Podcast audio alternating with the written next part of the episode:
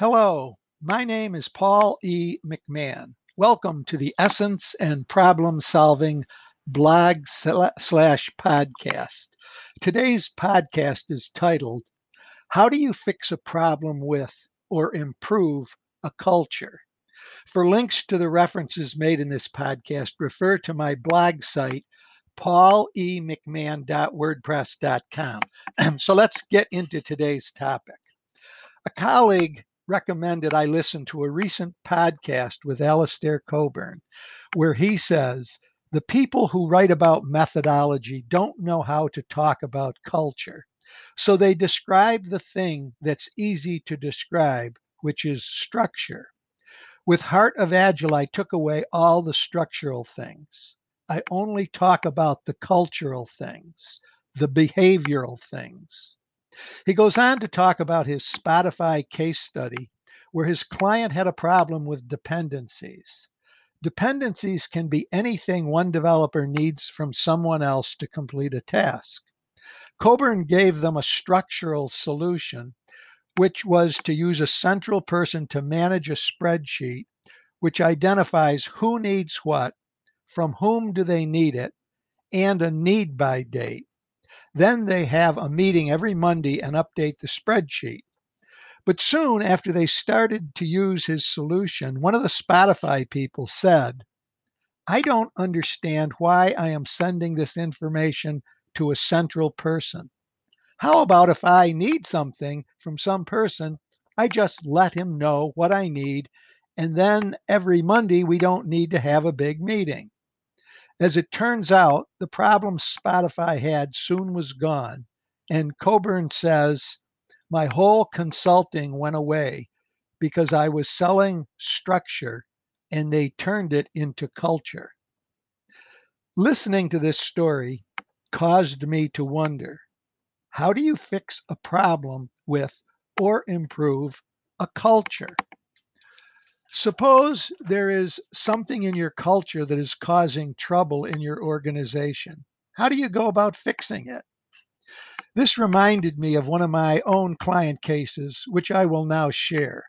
This particular case is a client I started working with many years ago, and I still work with today, where we thought they had a problem related to risk management because they weren't documenting their risks and holding periodic risk meetings to determine mitigation strategies. Rather than just tell the organization that they needed to establish a more disciplined risk management approach, I asked a few people in the organization what they do when they have a risk. The common answer was as soon as I know I have a risk, I'm in the doorway of my manager's office strategizing a mitigation approach. I have always said that a consultant needs to listen to the client first and take the time to observe what is going on because the best solution often depends on multiple factors, and often those factors are related to the organization's culture. In this case, what I realized was that while this organization didn't have a defined risk management process, they virtually lived and breathed risk, risk management. It was ingrained in the culture of the organization and it worked. So rather than recommend that they change their risk management approach, I recommended that they just recognize what was going on in the organization and train others in the approach. We even referred to the expected practice in the training as doorway risk management. This is how we took an effective cultural practice and improved it by sharing it with others in the organization. We did add a small degree of structure to the organization's risk management culture, but we were careful not to add any unnecessary or non value added activities.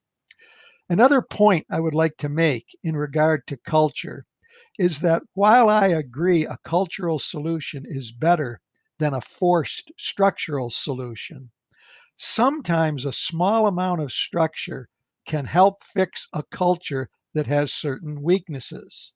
As an example, going back to Cockburn's Spotify case study, in my experience, while the solution Spotify came up with for managing dependencies was an optimal solution since they didn't need to add the overhead of a Monday meeting, in many organizations that have similar dependency problems, all the personnel cannot be counted on to just provide what is needed to a teammate by a certain date.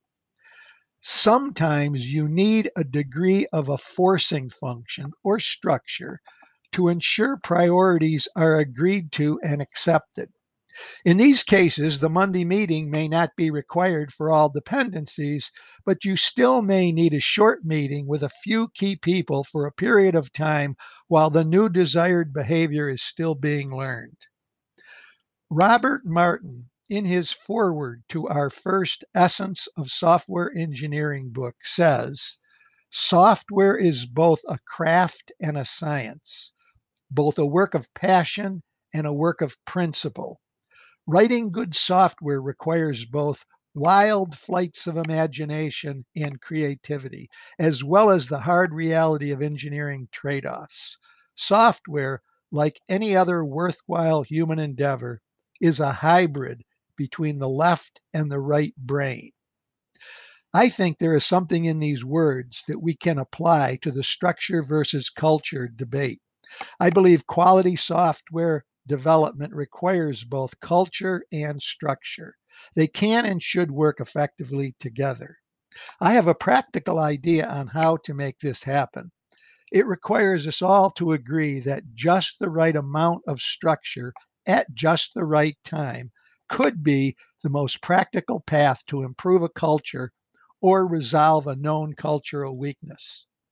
I plan to continue this discussion in my next blog, diving deeper into the challenge of applying just the right amount of structure to fix a problem with or improve a culture. As always, comments are encouraged. And you can provide those comments at my blog site, paulemcmahon.wordpress.com. That's P A U L E M C M A H O N, all one word, dot wordpress.com. Thank you.